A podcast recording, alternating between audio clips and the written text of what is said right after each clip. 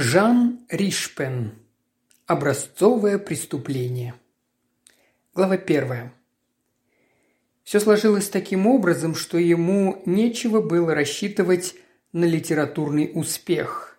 Он носил вульгарное имя Оскар Ляписот, был беден и не имел никакого таланта, и тем не менее он мнил себя человеком гениальным – Первой его заботой при вступлении на литературное поприще было принять псевдоним, который он вскоре заменил другим, затем третьим и так без конца, выбирая при этом самые необыкновенные, самые вычурные имена, чтобы привлечь к своей особе внимание публики. Но все его страдания оставались бесплодными. Ни одна из кличек, взятых на прокат, не принесла ему славы, и он по-прежнему оставался никому неизвестным бедным писакой. «А все же у меня есть что-то тут», — говорил он себе, постукивая пальцем по черепу, который издавал громкий звук, потому что был пуст. Трудно себе представить, до каких заблуждений может довести человека литературное тщеславие. Нередко случается, что даже Несомненно, талантливые люди под влиянием этого чувства совершают непонятные нелепости и даже постыдные, возмутительные поступки. Чего же можно ожидать, если оно овладевает негодяем, олицетворяющим собой полнейшее ничтожество? И нечего удивляться, если подобный субъект, источив терпение и страдавшись от уколов самолюбия, придя к сознанию, что его жизнь разбита, ищет выхода в самоубийстве или же решается на преступление. Оскар Ляписот был слишком труслив, чтобы выбрать смерть. Кроме того, уверенность в своем умственном превосходстве укрепляла его в решимости совершить преступление. Он старался уверить себя, что до этого времени его гений шел ложной дорогой, что его уделом была кровавая деятельность, а не поэтические мечтания. Кроме того, богатство даст возможность развернуться его блестящим талантам, которые совершенно заглохли под гнетом нужды. Таким образом, как артист и как человек, этот непризнанный гений считал себя вынужденным совершить преступление. И он совершил его. И, по злой иронии судьбы, на этот раз он впервые произвел нечто поистине образцовое. Глава вторая. За десять лет до начала этого рассказа Оскар Ляписот жил на шестом этаже одного из домов улицы Сен-Дени. Жил он там в полной безызвестности, затерявшись среди других жильцов под одним из своих многочисленных псевдонимов и от нечего делать сошелся с одной пожилой болтливой служанкой, которая имела обыкновение посвящать его во все свои делишки. Так, между прочим, ему было известно, что она служила у старой вдовы, которая была чрезвычайно богата и отличалась слабым здоровьем. Связь эта продолжалась не более месяца и была им прервана с переездом на другую квартиру. Однажды вечером, возвращаясь от приятеля, занимавшего место интерна в больнице милосердия, и, проходя через одну из палат, он увидел на одной из больничных коек свою старую приятельницу, которая была почти при смерти. Он вступил с ней в беседу, причем узнал, что она все время служила у той же вдовы и только в последние три недели была заменена другой служанкой, что ее госпожа по нездоровью не могла навестить ее в больнице и что это приводило ее в отчаяние. «Вам хотелось бы повидаться с ней?» – спросил Оскар. «Дело не в этом. Но я боюсь, что после моей смерти барыня прочтет мое письмо и будет презирать меня. Но за что же? А вот слушайте, я расскажу вам все по чистой совести. Хотя вы и были одно время моим любовником – но это было так давно, что я могу спокойно сознаться вам, что у меня и после вас были интрижки. Ведь вы не сердитесь на меня за это. Тем более, что я была неподходящей подругой для вас. Но в том же доме жил один негодяй, кучер по ремеслу, для которого я была способна решиться на все, что угодно. Этот негодяй был отцом моего ребенка. Я совершенно потеряла голову, и он мог видеть из меня веревки. Он все время водил меня за нос обещаниями признать ребенка и жениться на мне. Он бессовестно обманул меня. Но не беда, мой мальчишка не будет знать нужды с тем, что я ему оставляю. Да, кроме того, барыня моя добрая и позаботится о нем. Я написала барыне, что у меня есть ребенок. Письмо вот тут у меня под подушкой. Я хочу, чтобы его передали барыне, когда меня не станет, но прежде нужно сжечь мои бумаги. Без этого я ни за какие блага в мире не пошлю барыне этого письма.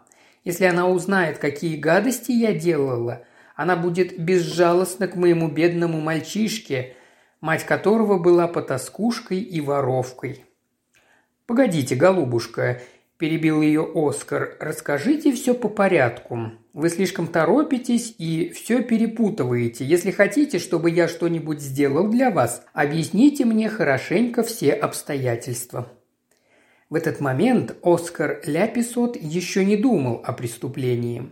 Рассказ старухи возбудил только любопытство литератора. Он чуял интересный сюжет и готовился описать его. «Дело было так», – продолжала больная. «Я заболела внезапно, на улице меня разбил паралич, и я была увезена прямо в больницу. Барыня оставила меня здесь, потому что вести меня домой было невозможно. Я писала барыне, и она присылала свою новую служанку проведать меня. Но ни барыне, ни этой девушке я не сказала того, что меня всего более беспокоило. Там остался пакет с письмами от этого кучера, отца моего ребенка. В этих письмах прописана куча всяких гадостей. Они наполнены советами, чтобы я воровала, и благодарностями за присылку ворованного. Да, я воровала. Для него я обкрадывала свою хозяйку. Я не раз хотела было сжечь эти проклятые письма, но в них были и нежности, и обещание жениться на мне и признать нашего ребенка. Это заставляло меня сохранить их. Однажды я не дала ему денег, и этот негодяй пригрозил захватить письма и осрамить меня. Я страшно струсила, желая сохранить письма и в то же время опасаясь держать их у себя, я запечатала их в один конверт и попросила барыню спрятать их, заверив ее, что это были семейные бумаги, которыми я очень дрожила. Барыня заперла их в один из ящиков письменного стола и ключ от этого ящика отдала мне. Конечно, я могла бы написать барыне, что мне понадобились эти бумаги, и она прислала бы их со своей новой служанкой, но я не доверяю той женщине. Из некоторых ее намеков я поняла, что она успела уже связаться с кучером. Это настоящий подлипало. Он и подъехал к ней, наверное, только для того, чтобы выудить пакет с письмами, так как ему известно, где они хранятся. Теперь вы понимаете, в каком я затруднении. О, будьте так добры. Я понимаю, что не заслужила такой милости, но вы сделаете доброе дело, если окажете мне эту услугу. Какую услугу? Принесите мне эти письма. Но как же я добуду их? Очень просто. Вечером после десяти часов – Барыня обыкновенно принимает хлорал и после этого крепко засыпает. Служанки в это время не бывает, так как она уходит в семь часов. Вы должны знать, что барыня из боязни быть обкраденной не сказала служанке, что она принимает хлорал. Вот в это-то время вы преспокойно и могли бы пробраться в квартиру, захватить письма и принести их мне. Ни единая душа не увидит вас. Вы помните, что дом имеет два выхода? Если вы проберетесь по черному ходу, то привратник ничего не заметит. Ради самого Бога сделайте это для меня. Вы с ума сошли. Но как же я открою письменный стол? Как попаду, наконец, в запертую квартиру? У меня есть второй ключ от письменного стола. Я заказала его, чтобы обкрадывать барыню. Вот он. И тут же другой от моего ящика. Вот и ключ от кухни. Умоляю вас. Не знаю почему, но имею к вам полное доверие. Я верю, что вы сделаете это и поможете мне спокойно умереть». Оскар Ляписот протянул руку за ключом, и вдруг внезапно лицо его побледнело, глаза остановились, углы рта стали судорожно подергиваться. В голове его пронеслась мысль о преступлении. В самом деле, раз эта женщина умрет, дело представлялось легковыполнимым. «Мне душно, душно!» – прошептала больная, которая сильно ослабела от продолжительного разговора. «Воды, ради бога, дайте мне пить!»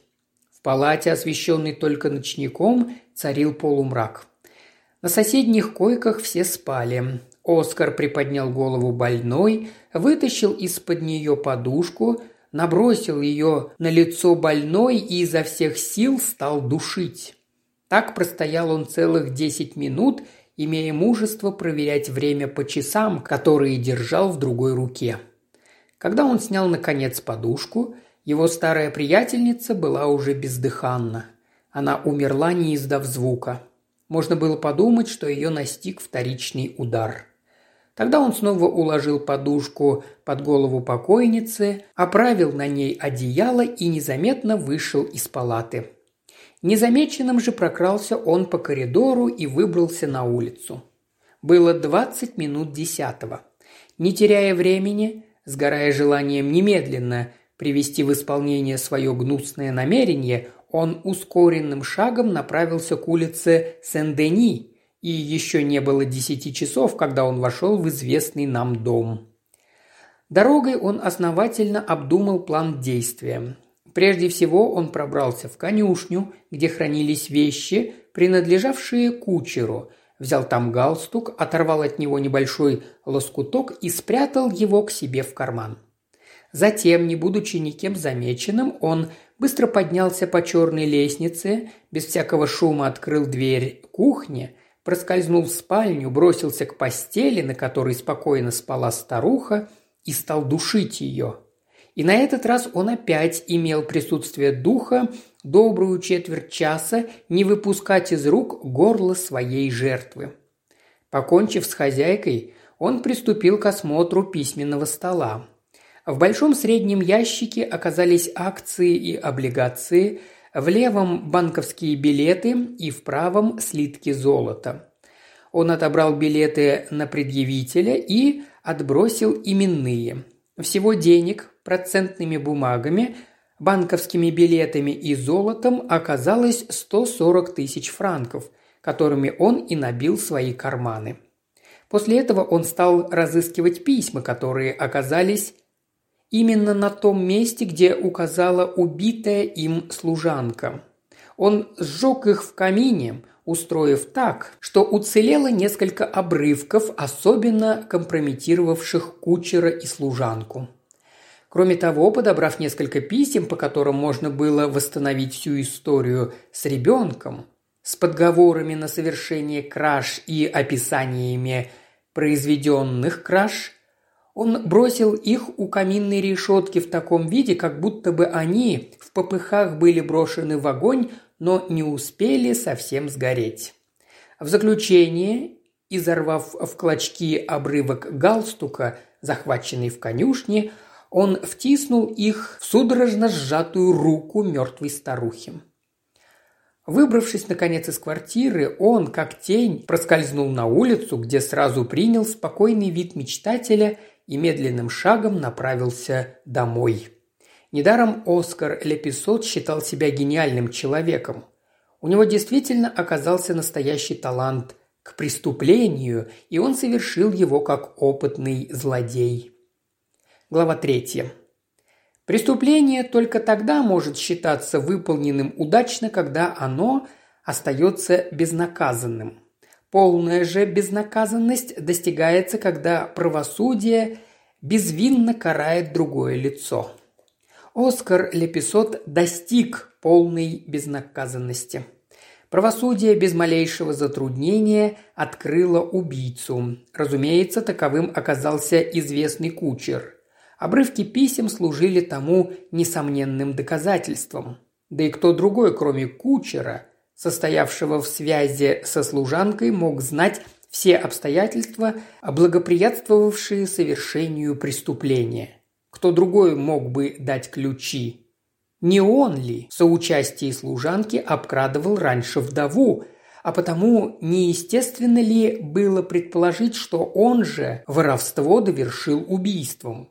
Кроме того, обрывок галстука являлся неопровержимой уликой. К довершению беды прошлое кучера было далеко не безупречно. Наконец, виновность его подтверждалась и тем обстоятельством, что он не мог объяснить, как провел те часы, когда совершено было убийство. Сколько он не отрицал своего участия в преступлении, как не заверял в своей невиновности, все свидетельствовало против него. Он был приговорен к смерти, и приговор был приведен в исполнение. Судьи присяжные, адвокат, печать, публика – Словом, все признали кару вполне заслуженной. Осталось невыясненным только то обстоятельство, что украденные деньги так и не были разысканы. Решено было, что бездельник припрятал их в надежное местечко, но никто не усомнился, что он украл их. Глава четвертая. Говорят, что сознание совершенного доброго дела дает душевное спокойствие – но немногие осмелятся утверждать, чтобы и дурной поступок, раз он остается безнаказанным, мог также служить источником наслаждения. Оскар Ляписот с полным спокойствием пользовался плодами совершенного им двойного убийства. Он не испытывал ни страха, ни угрызений совести. Одно только чувство волновало его, и это чувство с течением времени разрасталось все более и более – это была гордость, гордость истинного художника. Оставляя в стороне какие бы то ни было нравственные соображения, он всецело проникся только сознанием, что дело свое он выполнил поистине художественно, выказав себя при этом настоящим артистом. В этом случае тщеславие его было вполне удовлетворено, но только в этом частном случае. Во всем остальном он по-прежнему остался тем же посредственным, никому неизвестным человеком. Напрасно, пользуясь своим богатством, он наводнил своими произведениями редакции многих газет и журналов. Напрасно он заигрывал с критикой. Публика не обращала на него ни малейшего внимания, ибо все, что выходило из-под его пера – стихи, проза, театральные пьесы было отмечено печатью бездарности. В литературных кругах знали еще некоторого Анатолия де Роза, как писателя-дилетанта, у которого доходов было больше, чем таланта, но публике не было дела до его доходов, и она беспощадно казнила его своим равнодушием. Очевидно, следовало покориться, сознав свое бессилие. Но он не унимался – Иногда, сверкая глазами, он говорил себе «О, если бы только я захотел, если бы я только рассказал о своем образцовом преступлении, потому что это было настоящее образцовое преступление, это без колебания признал бы всякий». Пусть считают дураком Анатолия де Роза, но Оскар Ляписот, несомненно, гениальный человек. Его угнетала мысль, что дело, так мастерски задуманное, так умело организованное, так энергично выполненное, увенчавшееся, наконец, столь полным успехом, останется никому неизвестным. Да, в тот вечер мною, несомненно, руководило истинное вдохновение, та сила, под влиянием которой совершаются великие деяния – Многие гениальные люди написали только по одному образцовому произведению, испачкав предварительно целые кипы бумаги, никому не нужной гельматьей. Вероятно, я также принадлежу к числу подобных своеобразных талантов. Но для чего я сделал такую замечательную вещь, вместо того, чтобы написать ее? Если бы я написал ее, я был бы знаменитостью – если бы я сочинил подобную басню, все стали бы читать ее, потому что она была бы единственной в своем роде, но я на самом деле совершил это образцовое преступление, рассуждал Оскар Леписот, и с течением времени мысль эта всецело завладела им.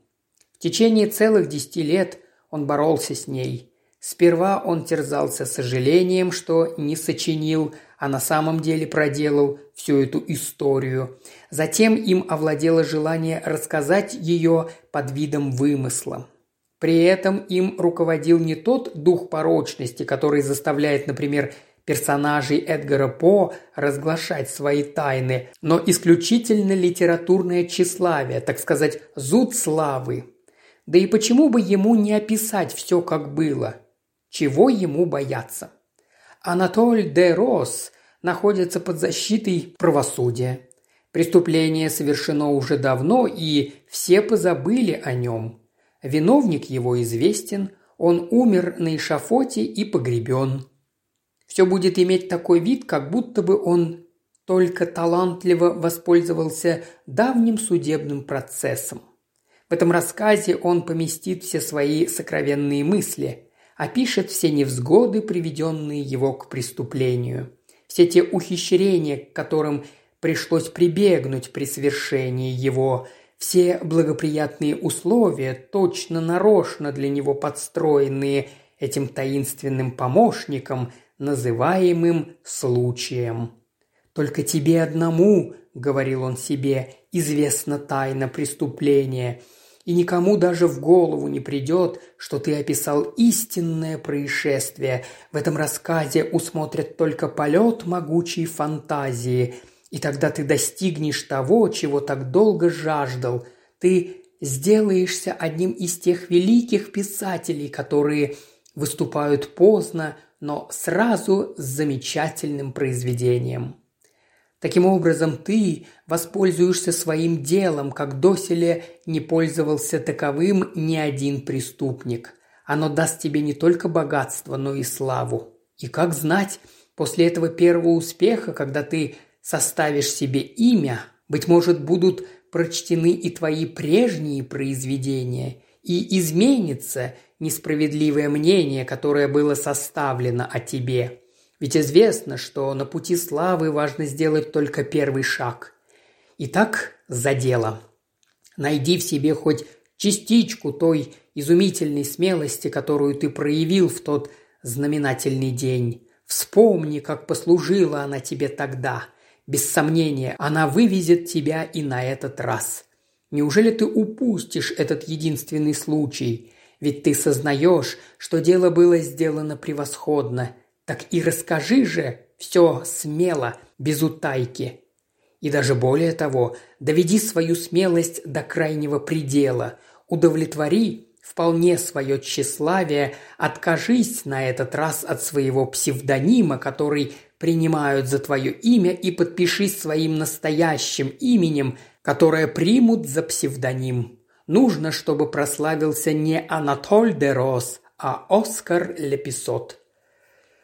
В один прекрасный вечер Оскар Леписот сел к письменному столу и, подобно великому поэту, приступающему к созданию великого произведения, дрожащей рукой, с пылающим лицом, в один присест написал историю своего преступления. Он рассказал о жалких литературных опытах Оскара Леписота, о его скитальческой жизни, о своих дальнейших неудачах, после которых бездарность его стала очевидной, о своем страшном озлоблении, о том, как в голове его зародилась мысль сперва о самоубийстве, а затем о преступлении, из желания отомстить действительности за то, что его обманула мечта. Словом, настоящий психологический роман, в котором он воспроизвел тонкий анализ своей собственной души. Затем он мрачными красками, с ужасающей точностью описал сцену в госпитале, все происшедшее на улице Сен-Дени, казнь мнимого и торжество настоящего преступника. Наконец, с дьявольской точностью он разобрал причины, которые побудили автора придать гласности свое преступление и закончил прославлением имени Оскара Лепесота, подписав его под своей исповедью. Глава пятая.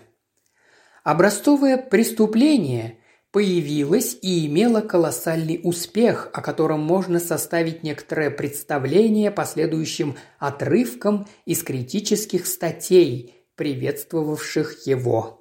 Известно, что под псевдонимом Оскара Леписота, смешнее этого имени трудно что-нибудь придумать, скрывается автор, который известен своей любовью к всевозможным псевдонимам – господин Анатоль де Рос.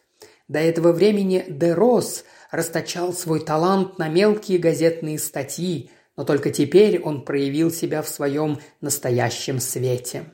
Темой для своего нового произведения он взял кровавую драму, около десяти лет тому назад разыгравшуюся на улице Сен-Дени. Но фантазия романиста заурядное убийство превратила в необычное преступление, изумительное по своему замыслу. Сам бедный Габорио не сумел бы подыскать такого стечения обстоятельств, которое придумал господин де Рос. Образцовое преступление будет перепечатано у нас в ближайшем двойном воскресном номере. Автора нового произведения нельзя назвать лирическим писателем в общепринятом значении этого слова, но это и нереалист, так как временами полет его фантазии достигает высоты поэтического творчества. Как бы то ни было, это гениальное произведение. Это образцовое преступление есть поистине образцовое преступление – Автор с адским умением сорвал покров с таинственного преступления и показал человечеству душу во всей ее безобразной ноготе. Нам нравится господин Анатоль де Рос, хотя по роду его таланта пристало бы более, чтобы его фамилия происходила не от слова «розы», а от слов «шипы» или «крапива». Один из наиболее выдающихся критиков – сравнивал автора образцового преступления с Гофманом и Эдгаром По и признал за ним выдающийся талант. Словом, похвалы сыпались со всех сторон, если не считать неизбежного брюзжания завистников, глупцов, присяжных оценщиков и всякой другой литературной мелюзги. Глава шестая. Но во всех отзывах, даже в наиболее лестных, встречались два пункта, которые страшно раздражали Оскара Леписота. Во-первых, его настоящее имя принимали за псевдоним и продолжали называть его Анатолием де Розом, а во-вторых, слишком уж распространялись о его воображении и не признавали за его рассказом ни малейшей доли правдоподобия. Эти два пункта причиняли ему такие мучения, что в конце концов он перестал испытывать какую бы то ни было радость от своей нарождающейся славы. Художники уж так созданы, что если даже критика устраивает для них настоящее ложе из роз, то их все-таки заставляет страдать малейшая складочка, образуемая каким-либо лепестком. Дело кончилось тем, что в один прекрасный день, когда какой-то субъект стал рассыпаться в самых лестных похвалах перед автором образцового преступления, этот последний не выдержал и вдруг выпалил. «Милостивый государь, вы заговорили бы иначе, если бы знали истину относительно этого дела. Да будет же вам известно, что мое последнее произведение не роман, а истинное происшествие. Преступление было совершено именно так, как я рассказал это, и совершил это преступление я, и мое настоящее имя – Оскар Леписот. Он проговорил это совершенно спокойно, уверенным тоном, отчеканивая слова, как бы желая этим показать, что говорит совершенно серьезно. «Но это прелестно, это бесподобно!» – воскликнул его собеседник. «Ваша мрачная шутка сделала бы честь самому Бадлеру». На следующий день все газеты повторяли этот анекдот. Фантазию Анатолия де Роза помистифицировать публику, выдавая себя за убийцу, признали поистине неподражаемой. Несомненно, этот человек оригинален и достоин того, чтобы Париж интересовался им. Такой поворот дела привел Оскара Леписота в настоящее бешенство. Делая впервые свое страшное признание, он до известной степени действовал машинально. Теперь же у него на самом деле явилась потребность, чтобы кто-нибудь поверил ему. Он повторил свое признание всем приятелям, которых встретил на бульваре – в первый день это казалось забавным. На второй день нашли, что шутки его слишком однообразны. На третий день он был признан положительно скучным. Наконец, к концу недели он прослыл за настоящего дурака. Таким образом, он не сумел удержаться на высоте положения великого человека, и вскоре даже самые горячие приверженцы его стали подсмеиваться над ним. Это начало падения довело его до полного ожесточения. Находясь однажды в ресторане, в большой комнате и встретив по обыкновению недоверие к своему рассказу, он во всеуслышание заявил «Но это из рук вон. Никто не хочет поверить тому, что есть истинная правда. Никто не хочет поверить, что я не только написал, но и действительно совершил это образцовое преступление. Хорошо, я докажу это. Завтра же весь Париж узнает, кто таков Оскар Леписот. Глава седьмая. И действительно, разыскав судебного следователя, который вел дело о преступлении на улице Сен-Дени, он заявил ему «Прошу арестовать меня, я Оскар Леписот». «Не трудитесь продолжать, милостивый государь», с любезной улыбкой прервал его следователь. «Я читал ваше произведение, по поводу которого пользуюсь случаем принести вам мои поздравления. Я слышал также и о той мистификации, которой вы забавляетесь в течение этой недели. Другой на моем месте, быть может, рассердился бы, что в свою шутку припутываете и судебную власть, но я люблю литературу и нисколько не в претензии что вам пришло в голову сообщить мне лично вашу остроумную выдумку, так как это доставляет мне удовольствие познакомиться с вами». «Милостивый государь!» – воскликнул Оскар Леписот, выведенный из терпения любезностями следователя. «Тут дело идет вовсе не о шутке. Клянусь, что я действительно Оскар Леписот, что я действительно совершил преступление, что и докажу вам». «Прекрасно, прекрасно возразил следователь, – «я человек покладистый, и чтобы доставить вам удовольствие, согласен принять участие в этой забаве. Я вас слушаю и заранее предвкушаю удовольствие услышать, каким образом тонкий ум, подобный вашему, справится с задачей доказать мне невозможное». «Невозможное? Но я описал истинное преступление. Кучер не был виноват. Это я устроил. «Я уже сказал, милостивый государь, что я читал ваше произведение. Если вам угодно рассказать мне лично ту историю, я буду, разумеется, чрезвычайно рад, но это мне ничего не докажет. Или докажет еще раз то, что давно уже общепризнанно, а именно, что вы обладаете богатым и оригинальным воображением. Моего воображения хватило только на то, чтобы задумать и совершить это преступление. Не совершить, милостивый государь, а написать, только написать. И уж если на то пошло, позвольте мне откровенно высказать свое мнение по этому поводу. Вы дали слишком большую волю своему воображению и переступили тот предел, который допускается фантазии писателя – Некоторые из придуманных вами обстоятельств положительно неправдоподобны.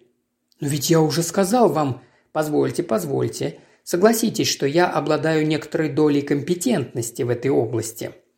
Так уверяю же вас, положив руку на сердце, что ваше преступление сочинено совершенно неправдоподобно. Встреча со старухой в больнице является уж слишком случайной. История, с хлоралгидратом как-то неудобоваримо. Тоже можно сказать и о некоторых других подробностях. Как художественное произведение ваш рассказ очарователен, он оригинален, превосходно задуман и читается с захватывающим интересом. Я признаю, что как писатель вы имеете полное право видоизменять таким образом истину, но ваше образцовое преступление в действительности представляется совершенно невозможным. Милейший господин Дерос, простите, если я огорчаю вас, я преклоняюсь перед вашим литературным талантом, но мне никогда и в голову не пришло бы считать вас способным на преступление. «Так я же покажу тебе», – заревел Оскар Леписот, бросаясь на представителя правосудия, весь трясясь от гнева, с пеной у рта и с налитыми кровью глазами. Он задушил бы следователя, если бы на крике этого последнего не сбежались люди. Безумец был схвачен, связан и немедленно посажен в тюрьму, откуда через пять дней был переведен в дом умалишенных. Вот до чего доводит увлечение литературой, писал на другой день один из газетных обозревателей. Анатоль де Рос раз в жизни случайно написал хорошую вещь, и это так взбудоражило его, что в конце концов он стал считать свой вымысел действительностью. Это напоминает старую басню о Пигмалионе, который влюбился в изваянную им статую. И так далее, и тому подобное. Глава восьмая. Но что было всего ужаснее, так это то, что Оскар Леписот и не думал сходить с ума. Он вполне владел рассудком, отчего страдания его еще более увеличивались. «Итак», – думал он, – «несчастья обрушиваются на меня со всех сторон. Они не хотят верить ни в мое имя, ни в мое преступление. Когда я умру, я так и останусь за Анатолия де Роза, писателя, которому посчастливилось придумать только одну прекрасную сказку. Оскар же Леписот так и останется только действующим лицом из романа, а между тем это живое существо, преисполненное хладнокровия, решимости, деятельности, свирепый герой, не ведающий угрызений совести. О, пусть меня гильотинируют, но пусть узнают истину – Пусть хоть один момент, прежде чем положить голову на плаху, я всецело наслажусь сознанием своей славы и мечтой о бессмертии. Но для успокоения подобных порывов прибегали только к холодным душам. Через некоторое время, по мере того, как эта мысль все более и более поглощала его, вследствие сожительства с сумасшедшими, он действительно сошел с ума. Тогда его выпустили, объявив, что он выздоровел. Таким образом, Оскар Леписот кончил тем, что стал думать, что он действительно Анатоль де Рос и что никогда никого не убивал. Он умер в полной уверенности, что свое преступление он только написал, но не совершил его.